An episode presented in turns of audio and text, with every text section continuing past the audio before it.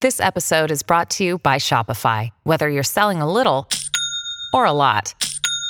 Shopify helps you do your thing, however you cha-ching. From the launch your online shop stage, all the way to the we just hit a million orders stage. No matter what stage you're in, Shopify's there to help you grow. Sign up for a $1 per month trial period at shopify.com slash special offer, all lowercase. That's shopify.com slash special offer.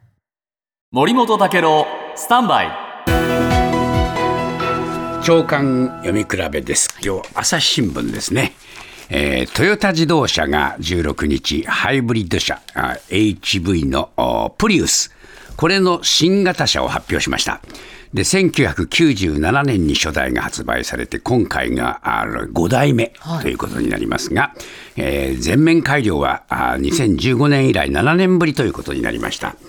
で、トヨタはですね、幅広い車種に HV を導入して普及に成功しました。今回、プリウスが担ってきた HV の牽引役という役割は一つの節目を迎えた。という総括だそうです。ですから環境性能よりもむしろデザイン性とか走りの楽しさを強くアピールしているということなんですが、プリウスっていうのはですね、ラテン語で先駆けという意味だそうですが、やっぱり97年当時、21世紀に向けて化石燃料依存から脱却するための機関車種として時代の最先端を走ってきました。しかしですね、脱炭素の流れ、世界的に加速して、欧米では今後ガソリン車の新車販売が禁止される、えーエンジンと電気モーター併用する HV も例外ではないということになって、環境は随分変わってきたんですね。